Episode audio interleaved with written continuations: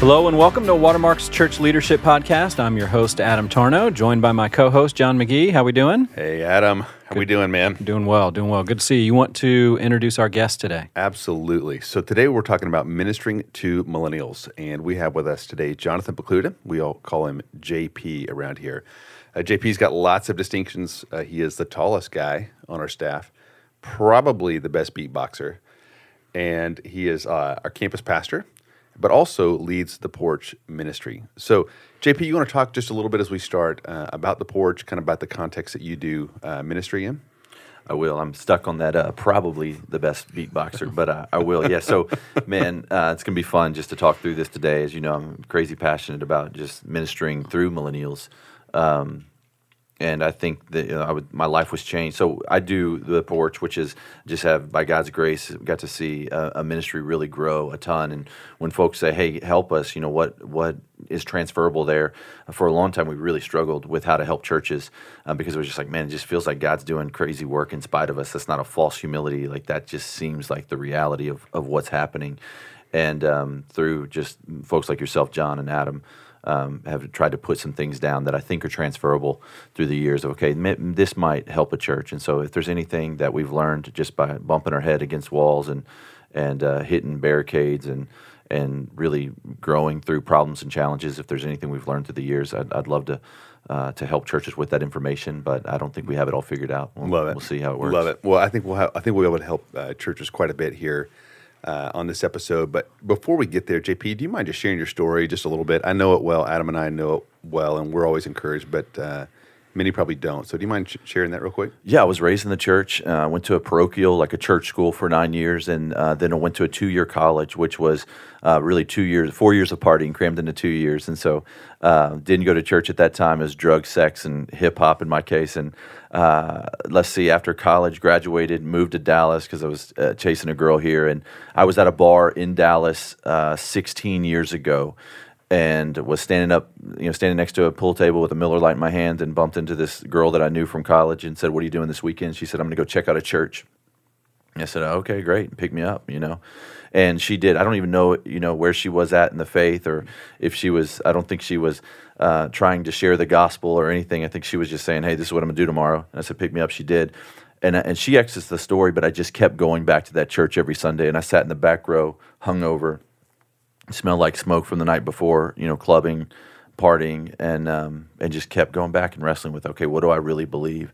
And really started with ground zero and began to explore world religions and just kind of what are the odds of be born to the right country with the right faith of Christianity. So looked at the Hindu faith and the Buddhist faith and Jewish faith, Islamic faith, Mormon, Jehovah's Witness, so forth, so on, and uh, kept tripping over this guy Jesus, and um, realized you know 2017 years ago something happened that that changed time and uh, gave my life to Christ, and everything began to change. And, and I really kind of was angry, had this righteous anger in me, like, why didn't somebody tell me this? Why didn't mm-hmm. somebody explain this to me? And they had, but I just didn't listen. And so um, have seen God work through young adults since then. And the, so the past 11 years of vocational ministry, I was called a vocational ministry five years later. And the past 11 years have been ministering to this demographic we know as millennials. And, and as that changes, uh, this demographic of young adults, kind of 18 to 35, and uh, it's the they're the future of the church. And so I've just kind of given my life up to this point, my adult life, to ministering to this demographic.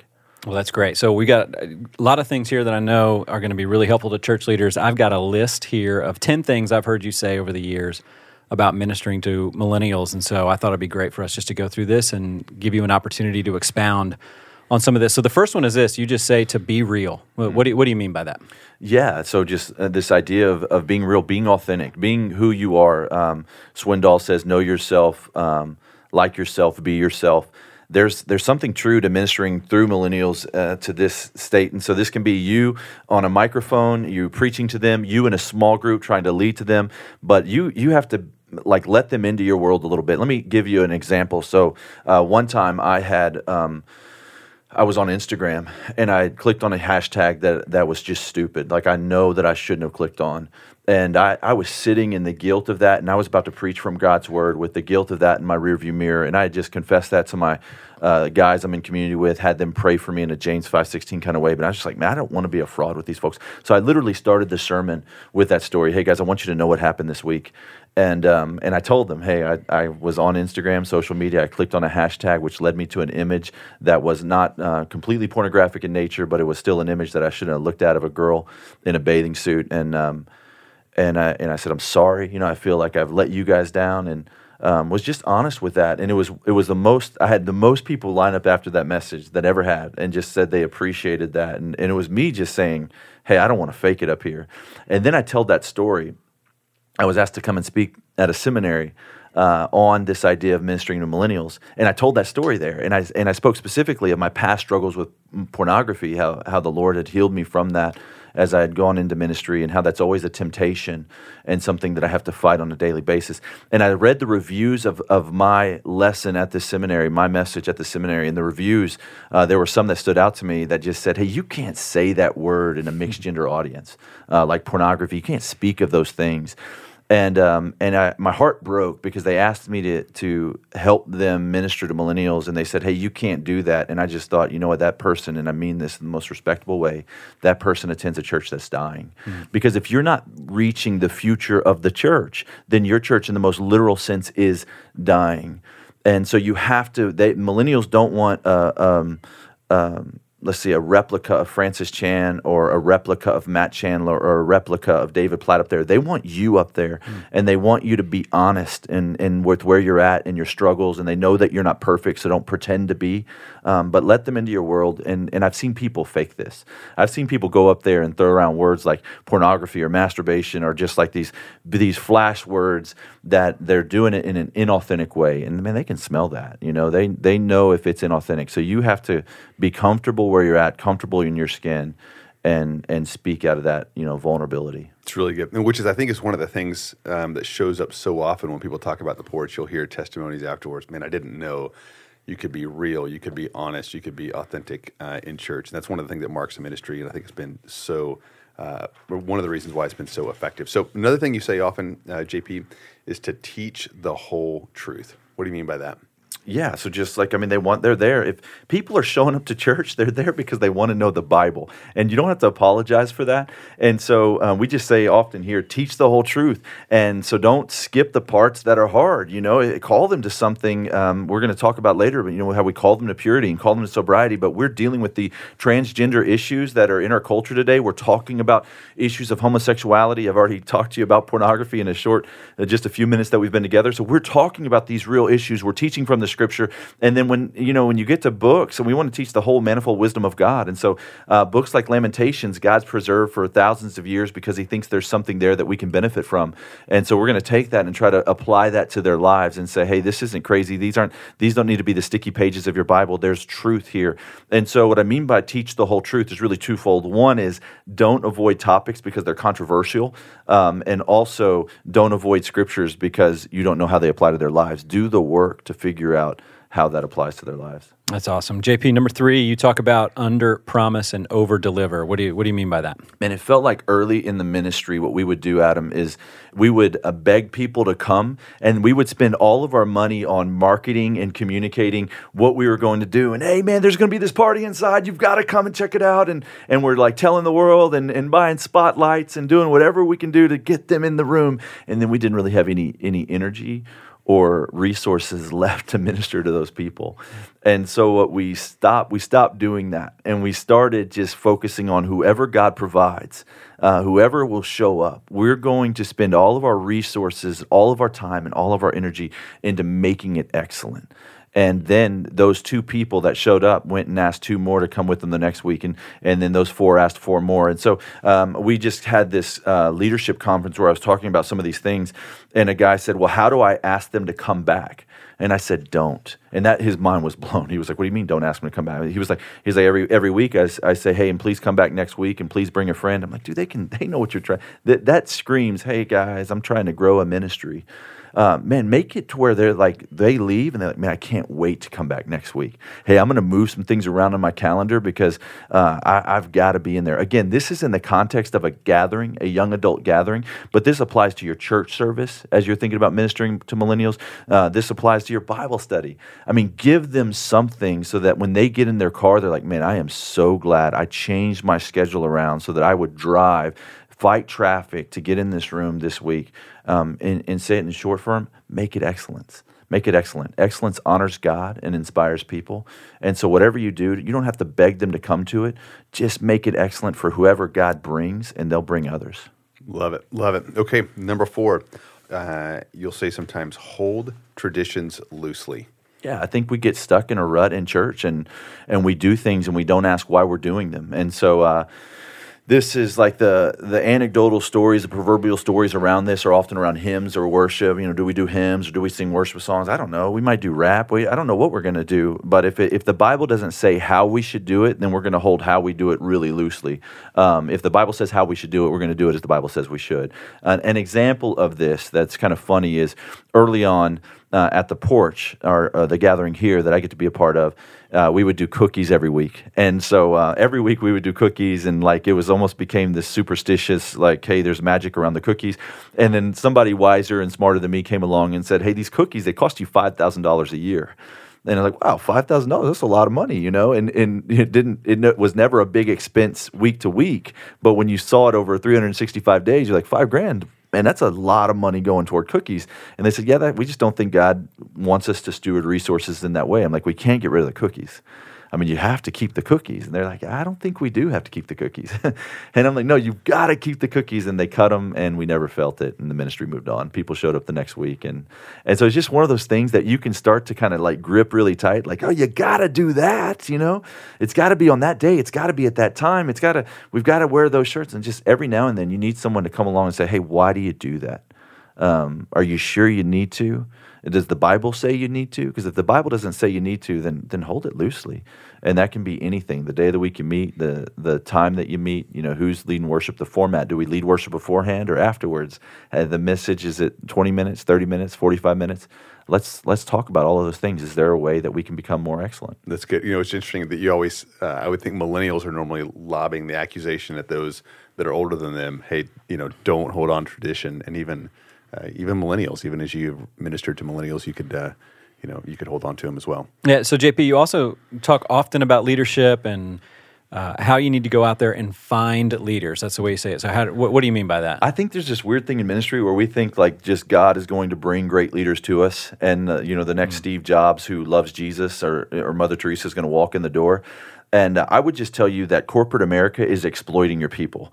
They are dangling the carrot of six figure, you know, paycheck and saying, "Hey, give." We're, we're they're going to universities and they're recruiting the best and the brightest, and so that the church is left with the scraps, whatnot. And I'm like, dude, hey, forget that. Find the smartest, best people you can who love Jesus with all their heart, and say, "Hey, come and die." I mean, that's what Jesus would go to people with huge asks of them. Um, to the rich young ruler in Luke 18, he's like, hey, sell everything you have, give it to the poor, and follow me. And so I want to find the best and brightest people that I can and say, hey, come and be a part of what I think is an incredible movement of God. And I believe that. And so, um, you know, he, he's done that. He's provided that through uh, recruiting them and asking them to come. He's provided those folks. And so if you're at a place where you're like, well, I don't know who is great and best and brightest, I don't know. I would say start with the ones that will. And so take the ones that will show up and, and invest in them and um, um, develop them. Um, but get to a place, I hope that you get to a place where you say, okay, I'm just going to go and find the smartest, most faithful, most God fearing, most knowledgeable, um, most talented, most gifted people I know, and I'm going to ask them to come and be a part of this. Uh, unapologetically, I'm asking them to be bivocational. Hey, I know you got that job 50 hours a week. Uh, when you get off that job, I got another job for you um, because I think this one has more meaning in it, and we, we talk about that. Yeah, and I think millennials are, I mean, all the research would say they are looking for uh, meaning. So leverage that, give them an opportunity. Um, something similar, JP, you say often is give the ministry away. Yeah, up front, you you talked about we're going to talk about ministering to millennials. I don't know if you caught that, but I I I, um, I changed it to no, where we're really talking about ministering through millennials, and so. Um, we just say all the time we do ministry through people, not to people. Uh, we we've identified those gifted leaders that we've recruited. We've given them a budget. I, I, took the budget that the church entrusted to me, I broke it up, and I gave it to lay leaders. And I, t- I tell them, hey, you're now bivocational. You're leading with me. I've uh, in an Exodus 18 kind of way, in the way that Moses' father-in-law Jethro said, hey, you, there, there's too many of these people for you to minister to them. You need to raise up leaders of leaders, leaders of tribes. Um, we model that here. Here's a really, if I can, just an anecdotal story on this. We were in Haiti once, and and we were doing ministry in Haiti, and uh, we were going village to village, and we had this uh, translator, interpreter. His name was Villerson, and and and we were actually in his village, and and that's a frustrating process if you've ever done ministry overseas, where you you know begin to share the gospel, but you like say it in snippets, and then the translator says it, and then you say some more, and the translator says it, and then you say some more, and, and you kind of go back and forth, and wait, okay, wait, wait, where was I? You're created by God who loves you. Tell him, you know, and I got frustrated with that process and I just said to the translator, I'm like, hey, you tell them. You, you're, you're here, you speak the language, you know Jesus, just tell them. And, um, and he did, and it was fine. I was like, hey, I'll be the token American that kind of gets us in the door, but you just tell them. You, you share the gospel. And we were debriefing that evening. And um, I said that to, to the teams. I was like, man, isn't that a frustrating process, the way it works with the interpreter? And they were like, yeah, yeah. And I said, man, I just told them, hey, you tell them. And one of the guys says, hey, you, you realize what you're, you're doing there, right? And I say, yeah. And he says, I mean, that's his, that's, that's his village. I said, Exactly. That's his village. Like you share the gospel. And he goes, But you're asking him to go door to door in his village and share the gospel. I said, That's exactly what I'm asking him to do. Go door to door in your village, share the gospel. And the guy goes, Yeah, but um, but we don't do that. So what do you mean we don't do that? He goes, in Dallas, we don't go door to door. I mean, could you imagine if somebody said, Hey, I want you to walk down your street and just share the gospel door to door? I say, You're right. We don't do that, you know? And, uh, and uh, I was like, Shut up. but, uh, but um, anyways, you know, he, he just said, You know, when I get back to Dallas, I'm going to do that. I want to see us do that. And uh, I, I'd love to start a ministry where we do that. That, that guy, a lay volunteer, ended up starting one of the greatest ministries that the Lord has blessed here at Watermark uh, we call unashamed. You move through Uptown. Young adults go door to door through their apartment community, sharing the gospel. We stay with ministry partners. We go into ministry partners, and so he'll take a well, well the only he'll take a discipleship trip in downtown Dallas uh, with ministry partners, and they stay in there. They stay there in Uptown together. It's an entire weekend dedicated to it, and it's uh, we we ended up bringing that guy on staff. Uh, he left his corporate America job, came on staff to lead this effort, and it was all birthed out of this idea of giving the ministry away. He said, "I want to do that." And I said, "Great, you go do that." And the Lord just blessed his efforts, and so we're constantly when when people come to us and say, "Hey, we should do this," we say, "Yes, you should." You know, you, you go and do that. Yeah, such a great story. So this next one, JP, is one that you've already alluded to a little bit. But the seventh one here is we hear you say is call people to greatness. So what do you mean by that? Yeah, this is another one that I'd love to just just camp on for a moment. Um, man, as I said, Jesus has big asks, like in Luke 18 when he says to that guy, you know, hey, come and and follow me, come and die. And um, you know, in Matthew 16 with his disciples, it says, you know, who do they say I am? Some say John the Baptist, others Elijah, others Jeremiah, one of the prophets. What about you? Who do you say I am? You're the Christ, Son of the living God. And on this declaration, I'm going to build my church, and nothing's going to stop it. If you think about it, Jesus could have used anybody to do ministry. I mean, he could have used toddlers. He could have, he could have spoken through babies who didn't speak and people to listen to him. He could have he could have used the elderly and the wise outside the city and said, "Hey guys, follow me." But he didn't. He chose this demographic, 18 to 35. He chose he chose 12 men 12 young adults, 12 millennials of their day, if you will, and said, Come and change the world with me, and nothing's going to stop this. And so, and they, they always said, Who's the greatest? That was the number one question they asked, like nine times in the gospel. Who's the greatest, Jesus? Who's going to sit at your right or your left? And uh, millennials, Gen Y, Gen Z, if you will, they, they, they um, now, Gen Z, they want the same thing that the disciples did then. They, they want to be a part of something great. And it may be an altruistic motive, it may be a, a bad motive, but that you can take that bad motive and you can direct it to something great. Hey, you don't want to be great. You want to make Jesus uh, great to your friends. You want to allow, show and reflect the greatness of Jesus. And so let me just tell you how this practically played out in the ministry. Is, is volunteers were showing up like like if the ministry was like 100 people and there were like 12 volunteers and we'd show up and we'd pray and we'd break and hey you go be an usher. And you over there you go be a greeter. And you why don't you go stand at the welcome desk? And and they were just uninspired. The number one problem i think when i inherited the ministry is the volunteers were uninspired. And I prayed about this and was in this meeting and we were thinking about this and just said, man, we don't need ushers and greeters. And so we called all of our volunteers together and, and we just and we were thinking, we were like, we don't need ushers and greeters. We need ministers and missionaries and evangelists and hosts. And and I just said, hey, if you're here and you just want to be a greeter, um, respectfully, we don't have a job for you anymore. And if you just want to be an usher, we don't have a job for you anymore. No, we need we need ministers. We need people who will share their story in, in 30 seconds, uh, three minutes, and 30 minutes. People who will walk strangers through the Romans roads. People who will, will pray with a girl who just had an abortion or, or will know what to say when a girl says, Hey, I have an abortion appointment scheduled for Friday, or for a guy who's thinking about taking his life, like somebody who will sit with them and, and pray with them and minister to them. Again, we do minister through people, ministry through people. And, and so I said, hey, if you just want to be an usher or a greeter, you're fired. But if you want to be a missionary, a minister, an evangelist, a host, a pastor, a shepherd with us, then we got a job. And they were like, well, I, I want to do that, but I don't know how. I said, great, well, I'm not worried about you don't know how. We'll train you. And this, this demographic, they're so hungry for discipleship that before that we were begging them to come and serve with us, like begging them, and 15 showed up. After that, there was a line of people like, hey, I want to serve there. I'd love to serve there. You're going to pour into me. You're going to develop me. I'm going to have real opportunities to do ministry there. Uh, I'd love to serve there. Our, our volunteer base grew to 250 people, mm-hmm. larger than the ministry was at the time. And it's so big that we had to start this other ministry called Roundabout where they would go and be trained. Um, they would go there for two months just to be trained on how to serve at the porch before they'd actually go on a team to serve.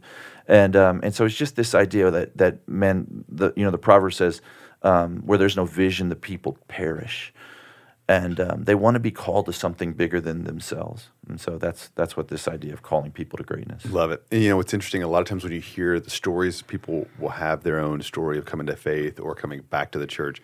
They'll talk about the message at the porch. They'll talk about the realness and the authenticity you talked about earlier. But a lot of times they'll talk about somebody they met when they walked in the door.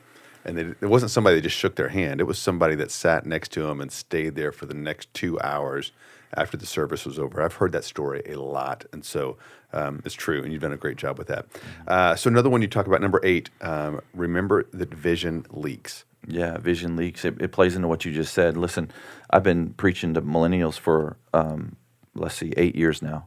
Eight years every week, week in and week out preaching to millennials, no one's ever come to me and said, "Man, I trusted Christ when you shared this illustration or read this verse." It's always, "Hey, you said this," and then I talked to someone afterwards and so I just this vision that they are the ministers of the porch, that I'm just an aspect of it, but really the, the folks who God is using to change lives are those serving with us. And so casting that vision, that that that is the inspiration that you have to say in front of them over and over and over and over and over. And so you, you had to ask if I said, hey, what is your mission? What are you trying to do? At Watermark, we say uh, to make more fully devoted followers of Christ. At the porch, we say surrender to God. We are changing the world through the lives of young adults. It was we will surrender to God. We will change the world through the lives of young adults. And one of our volunteers just um, said one day, "Hey, I think you know I'm hearing about stories coming from Africa and Australia and Joplin, Missouri, and and El Paso and Tulsa and, and just kind of around the, the country. I think God is using us in that way already. And we changed it from we will to we are surrendered to God by His strength, according to His mercy and grace. We are changing the world through the lives of young adults. And so you know that you're saying that enough when they start making fun of you behind your back and like, ah, we know, surrender to God, we are changing the world. And so when they start like mocking you behind your back, then you're saying it enough. Uh, when they say it, when you hear, when you walk into conversations and someone's like, hey, you know, surrender to God, we are changing the world through the lives of young adults, when they're saying it on your behalf, that's how you know you're saying enough. But you need to be, as a leader, like a broken record to this demographic. Say the same thing over and over and over and over. So it's tattooed on their forehead and their brain. They know exactly what they're here to do. Which is so difficult for leaders because we feel like if we've said it twice, you know, now we're going to run out of content. Now we're going to sound like a broken record. And it's such a no, great reminder. To that we've got to do that. All right. Uh, number nine, this is one of my favorite ones. You talk about uh, create unique shared experiences. What do you mean with that? Yeah, unique shared experiences, man. It's like a fraternity or sorority. Like when we're with our leaders and our volunteers, like let's make sure we're having fun. You know, we just say a lot. Let's make some memories. And so sometimes that just means letting the letting the meeting come off the rails and we're sitting there in that Bible study and just saying, "Hey guys, everybody, what you know, what? we're gonna go and uh, you know we're gonna go wakeboarding right now. I'm gonna call up a friend. He has a boat. Let's go." And just just create those unique shared experiences. All of our Uh, the porch has what has now developed into five leadership teams. Each of those teams um, is has a, a male and a female leader and so those uh, those two leaders have a team of people. And so there's team sidewalk team next steps team curbside. In our context that's like host and greeters you know but not greeters but pastors and and not ushers but pastors who walk alongside people in their challenges not just helping them find a seat but maybe sitting with them in whatever god has them in.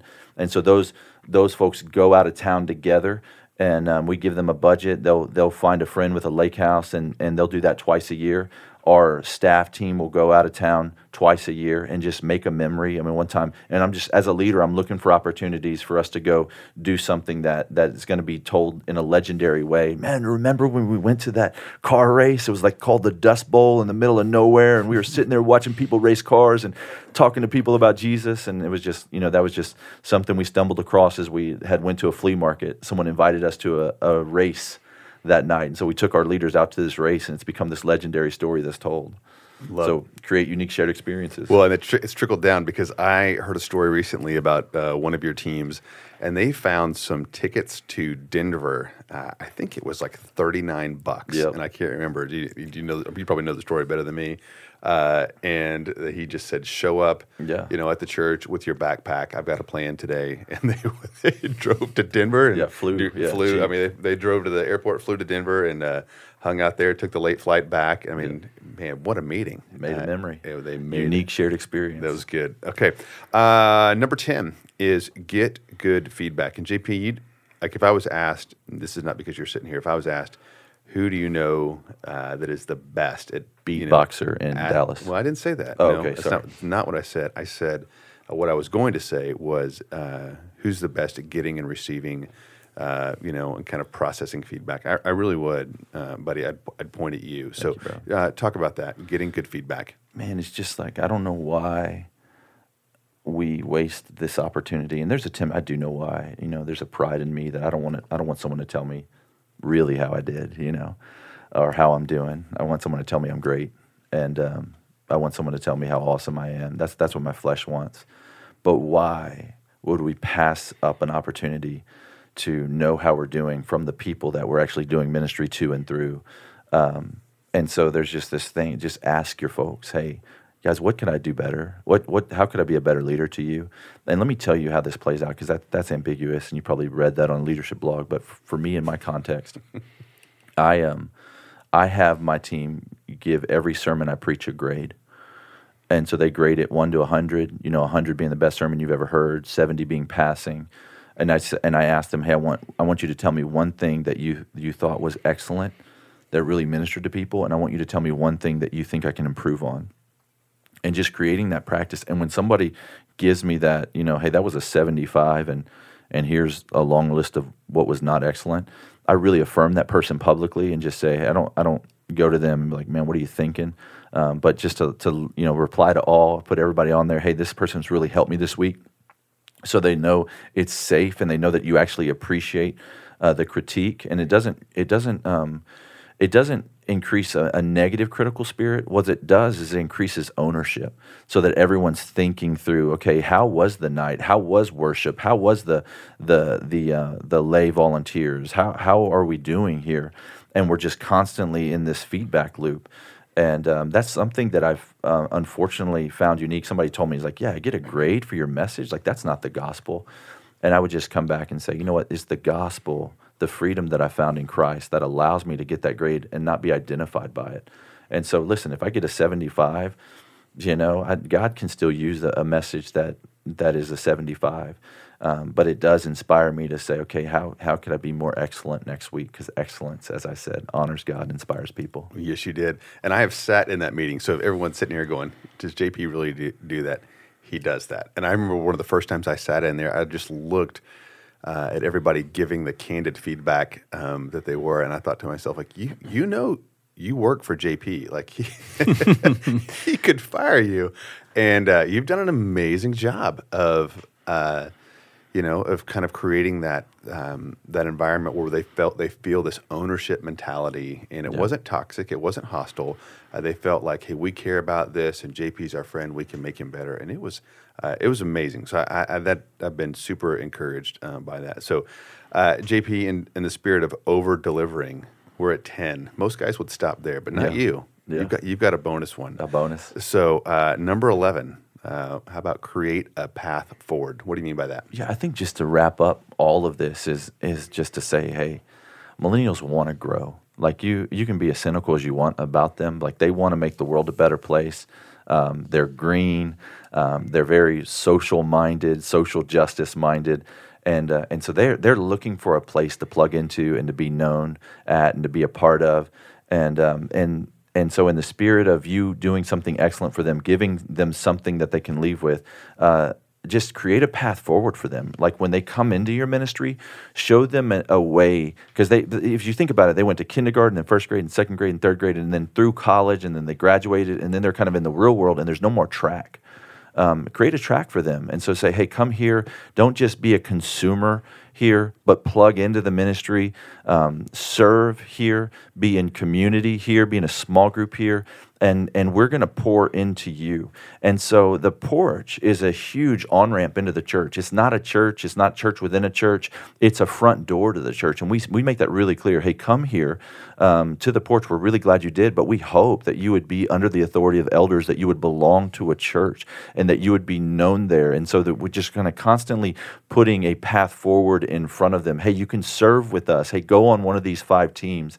Um, continuing to present that to them, and then what happens is ministering to young adults really becomes a health engine for the church. Like I said, if you're not reaching the future of the church, then your church is dying. And so, constantly thinking through, hey, how do I take the future of this church and create an on ramp for them into the church? And I don't know how to make that practical in your context, who's ever listening, but just think through, hey, how do I not just attract millennials or attract young adults, but how do I then give them a message um, that presents to them a path of coming into the church, belonging to the church, and serving in the church, and also being poured into by the church and the, and the leadership there in the church. And so that's really that that that create a, a path forward. If you think about it, and I'll, I'll leave you guys with this: is every revolution that you could think of, be it um, the French Revolution, the American Revolution, the sexual revolution, or you know what theologians have called um, the Great Awakenings in our history's past. Um, every revolution you could identify, and I, I don't think it's an overstatement to say every one of them, at its epicenter has had a young adult, someone between the age of 18 to 35. And so if you, if you're listening to this and you're like, man, I'm outside of that demographic, you can still make an impact for generations. You can still leave a legacy by pouring into one of to somebody who's 18 to 35. Because I think if, if our country sees another revival, if we see another great awakening, if history is going to serve us again or, or uh, repeat itself, it's going to be someone 18 to 35 that leads us into that season of great awakening or revival. So your best time, uh, the best way for you to steward your gifts as a minister of the gospel is to identify some of those people, 18 to 35, and begin to invest your life into them. And so I hope some of these 10 or 11 things that we talked about today are helpful for you to do that in your context. Incredibly helpful. Great job, man. Thanks so much for sharing. JP, how can people find out about the porch? Awesome. Well, you can go check out the um, theporchdallas.com. Man, if there's any things you have questions on anything you just heard, you can email me at theporch at watermark.org.org. Um, what's interesting is that we found that a lot of churches don't have budget to hire a teaching pastor or someone to reach millennials. And so, one thing that we've started doing here is streaming the porch to other campuses, other churches, like minded churches. And so, uh, we kind of have an impromptu campus in uh, Tulsa, in El Paso, in the Woodlands and Springs, in downtown Houston.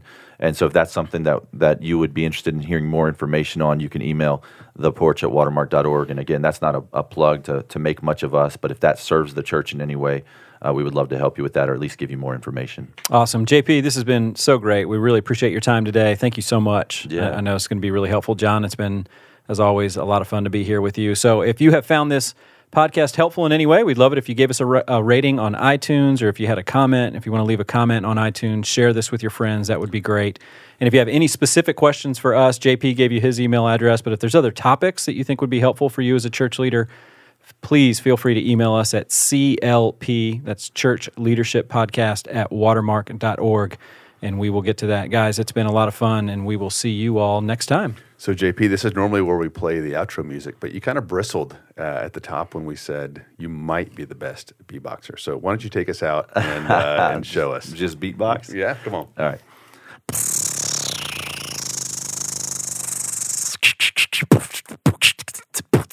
Club. Club. Club.